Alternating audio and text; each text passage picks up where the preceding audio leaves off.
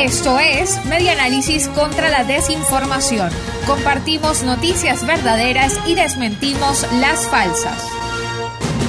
Reconstruyendo la información para la democracia. Es falso que en Venezuela exista un plan de vacunación anti-COVID-19. Nicolás Maduro enumeró líderes del oficialismo que han fallecido por la pandemia y explicó por qué. Según el inusual criterio de su gobierno, los políticos eran un grupo prioritario. Esto ocurrió el 17 de febrero del año 2021, poco después de que llegara al país el primer lote de vacunas rusas Sputnik V. Según Maduro, en Venezuela hay un plan de vacunación.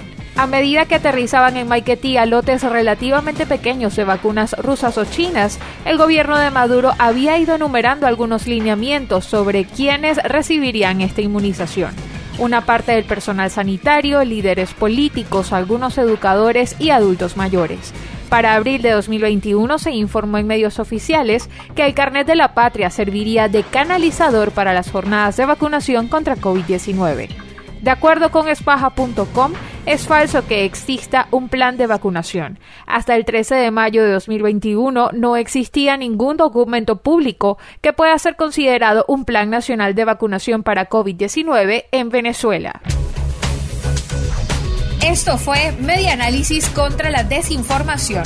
Síguenos en nuestras redes sociales, en Twitter e Instagram en arroba medianálisis y nuestra página web medianálisis.org.